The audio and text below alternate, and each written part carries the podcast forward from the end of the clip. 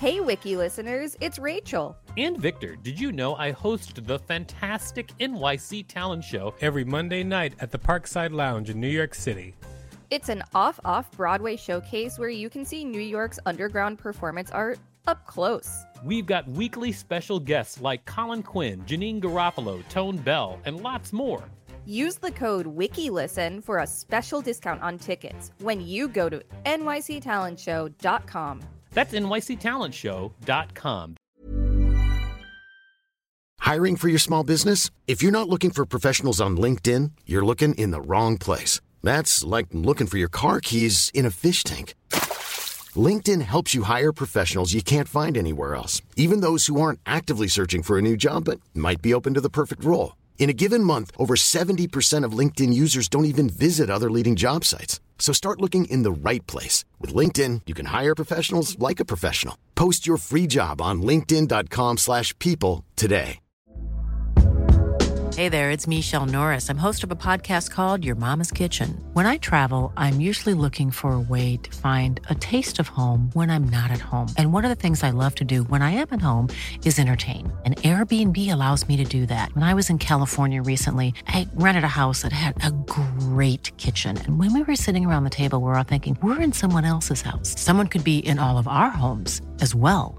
If you have a home, but you're not always at home, you have an Airbnb. Your home might be worth more than you think. Find out how much at airbnb.com/slash host. Burrow's furniture is built for the way you live. From ensuring easy assembly and disassembly to honoring highly requested new colors for their award-winning seating, they always have their customers in mind. Their modular seating is made out of durable materials to last and grow with you. And with Burrow, you always get fast, free shipping. Get up to 60% off during Burrow's Memorial Day sale at burrow.com slash ACAST. That's burrow.com slash ACAST. burrow.com slash ACAST. This is the Wikipedia page for Badge of Shame, Part 1 of 2.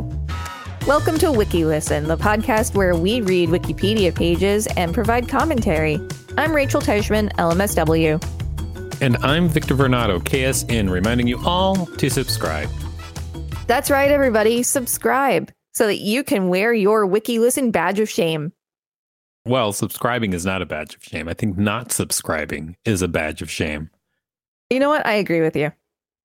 Badge of shame. A badge of shame, also a symbol of shame, a mark of shame, or a stigma, is typically a distinctive symbol required to be worn by a specific group or an individual for the purpose of public humiliation, ostracism, or persecution. The term is also used metaphorically, especially in a pejorative sense, to characterize something associated with a person or group as shameful. In England, under the Poor Act 1697, paupers in receipt of parish relief were required to wear a badge of blue or red cloth on the shoulder of the right sleeve in an open and visible manner, in order to discourage people from collecting relief unless they were desperate. As while many would be willing to collect relief, few would be willing to do so if required to wear the shameful mark of the poor in public. The yellow badge that Jews were required to wear in parts of Europe during the Middle Ages and later in Nazi Germany and German occupied Europe was effectively a badge of shame as well as identification. Other identifying marks may include making shamed people go barefoot the biblical mark of Cain can be interpreted as synonymous with a badge of shame. History Depilation Punitive depilation of men, especially burning off pubic hair, was intended as a mark of shame in ancient Mediterranean cultures where male body hair was valued. Women who committed adultery have also been forced to wear specific icons or marks or had their hair shorn as a badge of shame. Many women who fraternized with the occupiers in German occupied Europe had their heads shaved by angry mobs of their peers after liberation by the Allies of World War II. During World War II, the Nazis also used head shaving as a mark of shame to punish Germans, like the youthful nonconformists known as the Edelweiss Pirates head shaving is seems to be just like a giant badge of shame thing. Like people just like, no hair for you. Shame, Baldy. Yeah. It's weird. Clothing. In ancient Rome, both men and women originally wore the toga, but over time, matrons adopted the stola as the preferred form of dress, while prostitutes retained the toga. Later, under the Lex Julia, women convicted of prostitution were forced to wear a toga muliebris as the prostitute's badge of shame. Starting in the 8th century, Jews and Christians living under the Abbasid Caliphate were frequently compelled to wear distinctive markings on their clothes to signify their status as a follower of a dhimmi faith, which often varied between the eras of different rulers. Underneath Caliph Harun al Rashid, the use of yellow belts or fringes on the clothing were used to signify dhimmi status, while during the rule of Caliph al Mutawakkil, patches in the shape of donkeys were worn by Jews and patches in the shape of pigs were worn by Christians. These symbols of identification held the primary function of marking individuals as belonging to the dhimmi minorities, which required them to pay a special tax. Thus, they had the effect of marking individuals as socially inferior to Muslims and could act as a target for persecution during periods of unrest. That's no good at all. Not at all. At the beginning of the 13th century, Pope Innocent III, what? That's his name? I've never heard of him before. Pope Innocent III. That sounds like a rap name. Prohibited Christians from causing Jews bodily harm, but supported their segregation in society. On at least one occasion, he likened this to the fate of Cain, as it is described in the book of Genesis, writing to the Count of Nevers. Quote, The Lord made Cain a wanderer and a fugitive over the earth, but set a mark upon him, as wanderers must, the Jews, remain upon the earth until their countenance be filled with shame. Wiki listeners, you can support us by listening to this message while you reclaim your identity. Hey, I'm Ryan Reynolds. Recently, I asked Mint Mobile's legal team if big wireless companies are allowed to raise prices due to inflation. They said yes. And then when I asked if raising prices technically violates those onerous two year contracts, they said, What the f are you talking about, you insane Hollywood ass? F- So to recap, we're cutting the price of Mint Unlimited from $30 a month to just $15 a month. Give it a try at mintmobile.com slash switch. $45 upfront for three months plus taxes and fees. Promo rate for new customers for limited time. Unlimited more than 40 gigabytes per month. Slows. Full terms at mintmobile.com. I'm Sandra, and I'm just the professional your small business was looking for. But you didn't hire me because you didn't use LinkedIn jobs. LinkedIn has professionals you can't find anywhere else, including those who aren't actively looking for a new job but might be open to the perfect role, like me. In a given month, over 70% of LinkedIn users don't visit other leading job sites. So if you're not looking on LinkedIn, you'll miss out on great candidates like Sandra. Start hiring professionals like a professional. Post your free job on linkedin.com/people today.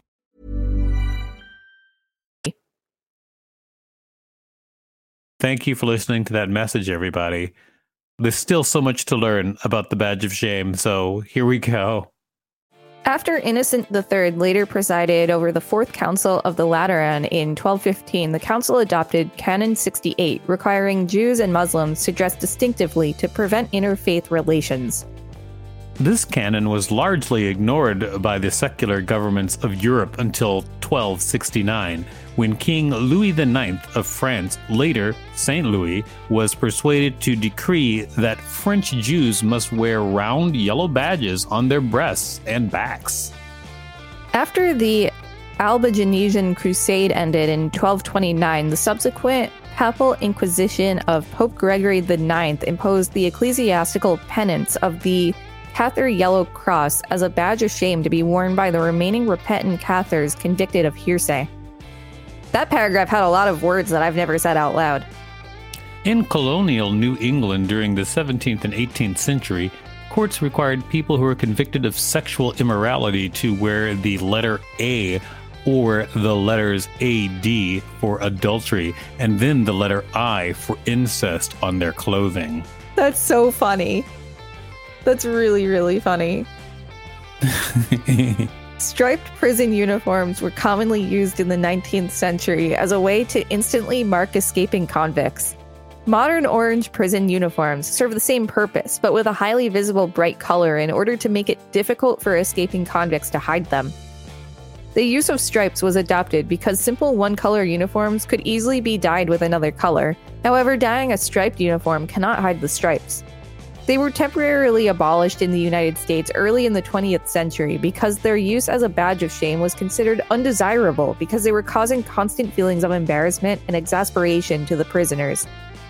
They came back into use because the public's viewpoint changed. In many of today's jails and prisons in the United States, inmates are forced to wear striped prison uniforms. A prominent example of this practice exists in the Maricopa County Jail, which was under the administration of Joe Arpaio. There, black and white stripes are used. Another predominantly used color scheme consists of orange and white stripes. A person who wears this kind of clothing is distinctly marked and as a result, they can unmistakably be identified as a prison inmate from a far distance, which allows citizens to instantly identify escapees and notify the authorities. Some facilities use hot pink uniforms for the same reasons better visibility as well as deterrence, as male inmates generally find pink clothes emasculating. I thought tough men wear pink. I don't know where you heard that. That's that was a big thing in 2005.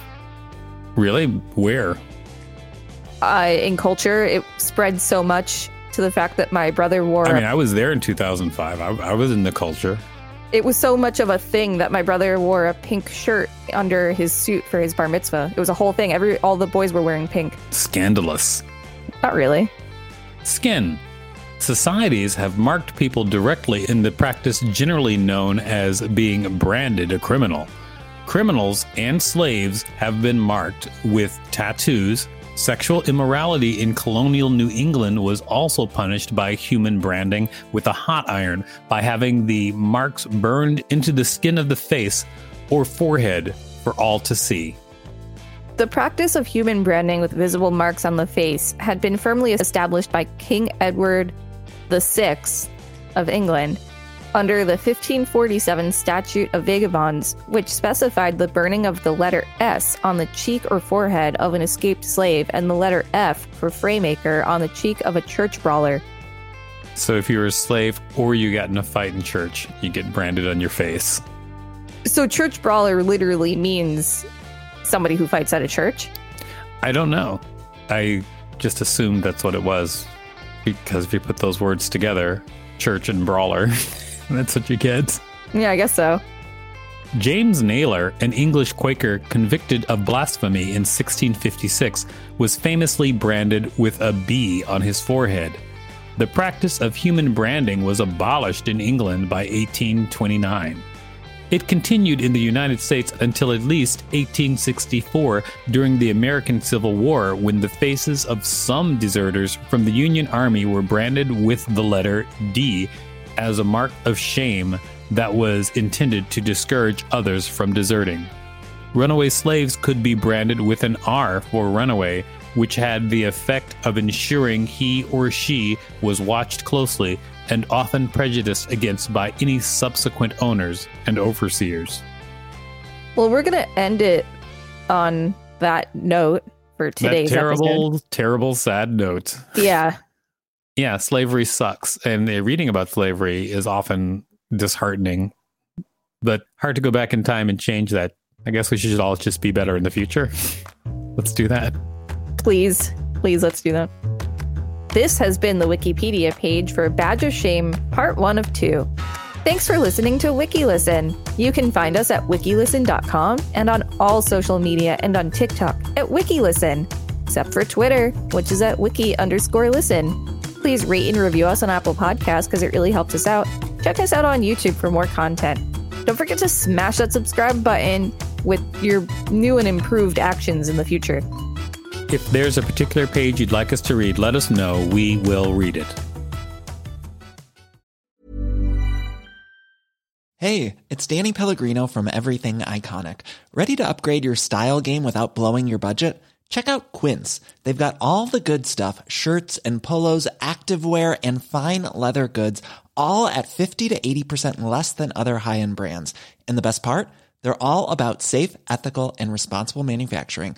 Get that luxury vibe without the luxury price tag. Hit up quince.com slash upgrade for free shipping and 365 day returns on your next order. That's quince.com slash upgrade. Hey, it's Paige DeSorbo from Giggly Squad. High quality fashion without the price tag. Say hello to Quince. I'm snagging high-end essentials like cozy cashmere sweaters, sleek leather jackets, fine jewelry, and so much more. With Quince being 50 to 80% less than similar brands.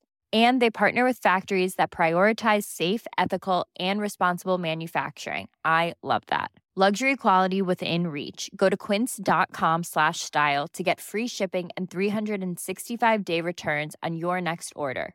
Quince.com slash style.